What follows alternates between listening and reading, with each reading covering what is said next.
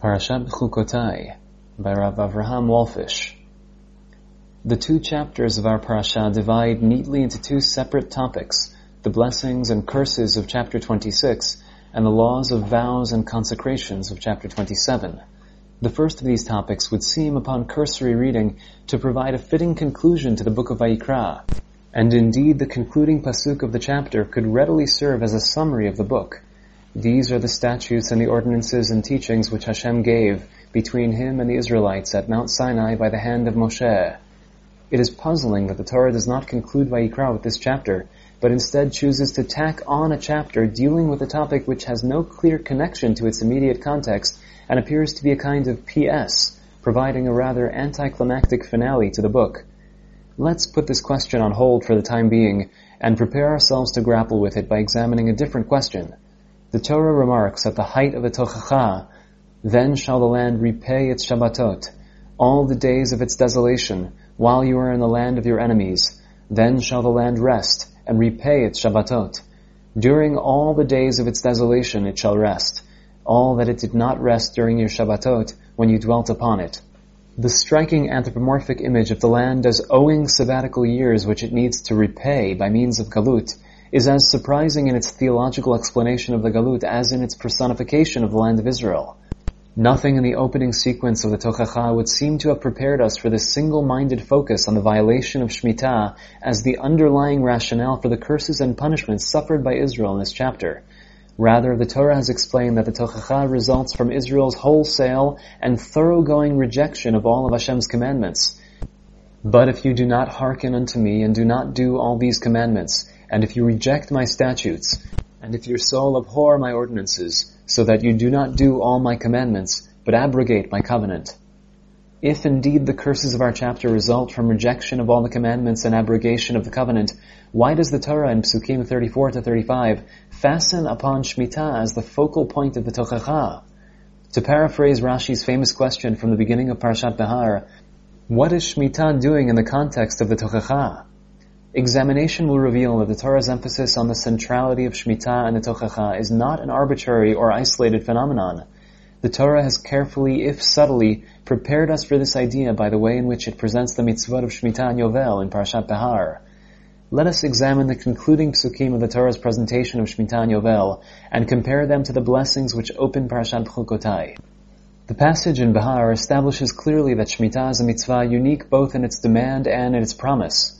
The demand that an entire society abandon their agricultural livelihood for an entire year, and when Shemitah and Yovel come back to back for two successive years in the 49th and 50th years, presents a unique challenge to the halachic man of faith, and the Torah responds by proclaiming a unique promise.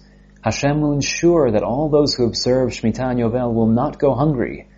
Observance of Shemitah carries with it an ironclad guarantee of divine blessing, the divine blessing of the pre-Shemitah year is similar to the divine blessing promised in Chukotai to those who observe the commandments. Overabundant yields of crops, which ensure continuity between the lengthy consumption of old produce and the arrival of new produce.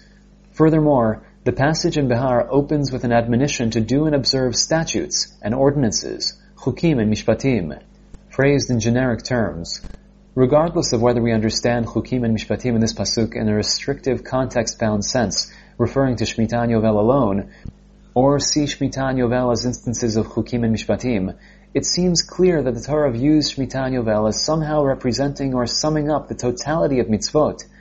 Paradoxically, the Torah declares, our secure dwelling in the land is guaranteed not by intensive economic activity, but rather by refraining, at Hashem's behest, from exploitation of the land. Why has the Torah singled out Shemitah and Yovel in this way? I believe that the answer resides in the Torah's conceptual summary of the laws of Shemitah and Yovel. In the verse, And the land shall not be sold in perpetuity, because mine is the land. For aliens and settlers, Gerim v'toshavim, are you with me? Two conclusions emerge from the Torah's characterization of the Jewish people as Gerim v'toshavim on Hashem's land. First, our right to exploit and dispose of the land is restricted, inasmuch as we are not the full owners, but rather tenants on land whose title is retained by Hashem. The laws of Shemitah and Yovel express these limitations in the fullest and most dramatic fashion. And second, our very presence on the land is contingent upon our fulfilling the conditions of our lease. namely the mitzvot which Hashem has commanded us. Hence, the ultimate punishment for violation of the mitzvot is exile, leaving the land desolate. Thus, Behar and Bechukotai embody two different ramifications of the idea that Israel are Gerim Toshavim on Hashem's land. If we examine the matter in greater depth, we can arrive at a fuller understanding of the blessings and curses, as well as the centrality of Shemitah and Yovel. The Torah's depiction of the mitzvot connected with the Shemitah year presents a further very interesting parallel to the brachot, as well as to the klalot.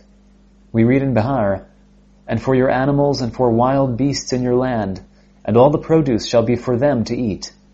Whereas we read in Bechukotai, And I shall abolish evil wild beasts from the land. And later, And I shall send upon you wild beasts of the field and shall bereave you. Just as the Torah taught us that, paradoxically, we must refrain from exploitation of the land in order to secure our hold upon it, so here the Torah teaches us an equally paradoxical lesson. In order to free our land from the danger of wild beasts, we must refrain every seventh year from closing our fields to domestic animals and wild beasts. The Torah's perception is that man may achieve completely harmonious relations with his environment, as described in detail in the Brachot of Bechukotai, and I will give peace in the land refers both to the absence of human enemies and to the banishing of evil wild beasts. In the Brachot of Chukotai, the land, vegetation, wild beasts, and human society are all at peace within the land of Israel. The Eden-esque ambiance of the Brachot, in which man lives in harmony with his environment, is reinforced by a literary allusion, and I will walk, vihitalachti, among you, and I will be your God, and you will be my people. The verb hitalech, meaning walking here and there, without a specific destination, lingering here and there in order to examine things encountered along the way, is normally used by the Torah to refer to how man acts out his relationship with Hashem. Only in Eden has the Torah applied this verb to divine activity, expressing the intimacy of Hashem's relations with man. The complete harmony between Israel and their environment in the Holy Land culminates in a harmonious relationship between Israel and Hashem. Hashem can mitalech only in a setting in which man and his environment are at peace, just as Adam in primeval Eden lived at peace with the land, as well as with its flora and fauna. The harmony promised by Bechukotai between man, his environment, and Hashem is bestowed by divine blessing upon the people, which have carried out the divine precepts. Of these precepts, the mitzvot of Shemitah and Yovel exemplify the harmony between man and environment, which is promised in the brachot. In the Shemitah year, man allows the earth to rest, and the land shall keep a Shabbat for Hashem, refraining from working the land and exploiting its produce. All men and beasts are afforded equal access to the free-growing Shemitah produce. In the Yovel year, all land is returned to its rightful possessor, and all possessors return to their land and family.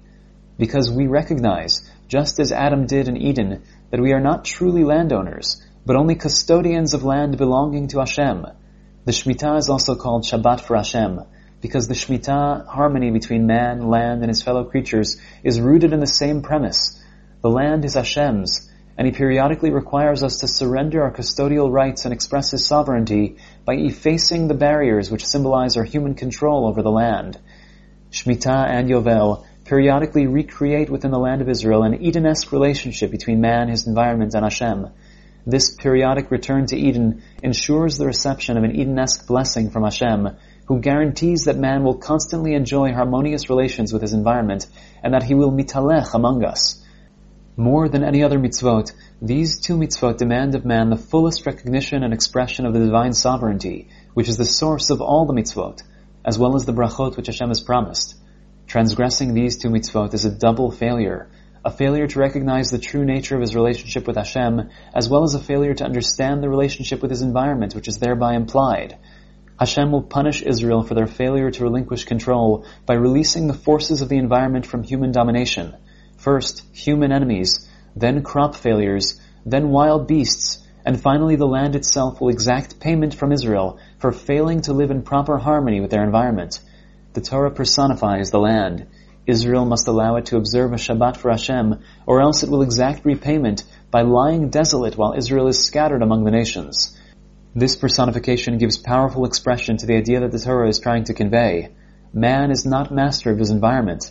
As custodian of God's land, he needs to maintain a dialectical relationship with his environment, of control and surrender, acted out in the rhythm of six work years and one Shemitah. seven Shmitot, and one Yovel. The closing pasuk of the Brachot Uklalot clearly indicates both their profound relationship to Parshat Behar and the role that Parshiot Behar and Bechukotai play in the book of Vayikra as a whole. These are the statutes and the ordinances and the instructions which Hashem gave between him and the Israelites at Mount Sinai by the hand of Moshe. The mention of Sinai is puzzling, inasmuch as the book of Vayikra opens in Ohel Moed, where all the commandments of Vayikra were given. However, Parashat Behar opens with the same formula.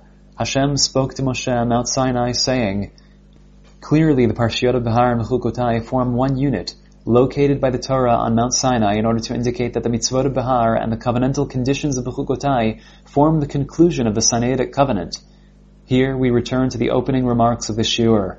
After this powerful concluding portion of the Sinaitic covenant, why does the Torah tack on a group of laws dealing with vows and consecrations, concluding once again with a closing summation, these are the mitzvot which Hashem commanded Moshe to convey to the Israelites on Mount Sinai. The repeated mention of Mount Sinai in this pasuk indicates that chapter 27 is connected to chapters 25 and 26. A further connection of this chapter to chapters 25 and 26 is the repeated reference to Yovel. And indeed, the Bible scholar Moshe Tzvi Segal suggested that chapter 27 serves as a kind of appendix to the laws of Yovel, redemption of objects, persons, or land which have been consecrated rather than sold to a person. Other scholars have suggested explanations of the location of our chapter within the context of Vayikra as a whole, rather than the context of chapters 25 and 26. Rav Shimshon Raphael Hirsch suggests that the optional mitzvot of chapter 27 serve as a fitting supplement to the mandatory mitzvot of the rest of the book.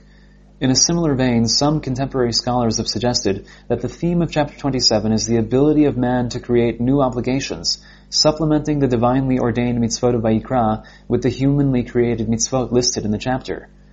A brief comment by Rav David Zvi Hoffman points to a way of understanding the placement of our chapter, which will account both for its relationship to chapters 25 and 26 and for its relationship to the book of Vayikra as a whole. Rav Hoffman suggests that our chapter comes as a supplement to the statutes of holiness. Laws were given regarding people and things which were consecrated to the temple. We may note that the statutes of holiness begin in chapter 19 and culminate in Parshat Behar, in which the holiness of the Israelite person is integrated with the holiness of space, the land of Israel, and of time, Shemitah and Yovel. Consecration to the temple, on the other hand, harks back to the opening section of Vayikra, which discusses the sacrificial service in the sanctuary. Chapter 27 concludes the book of Vayikra by weaving together the two main themes of the book. First, the sanctity derived from the indwelling divine presence symbolized and embodied by the sanctuary, and second, the sanctity of the Israelite individual and community, embodied in all walks of life, but achieving its chief expression in the way in which Israel realizes the sanctities of space and time. In chapter 27, the Israelite expresses his sanctity by consecrating his person, other persons, animals, objects, or land to the sanctuary. The forms that this humanly created sanctity takes, as well as the relationship of this sanctity to the sanctity of the Yovel year, round out the book of Vayikra by showing the highest form of interaction between the sanctity of persons and the sanctity of the indwelling divine presence in the sanctuary.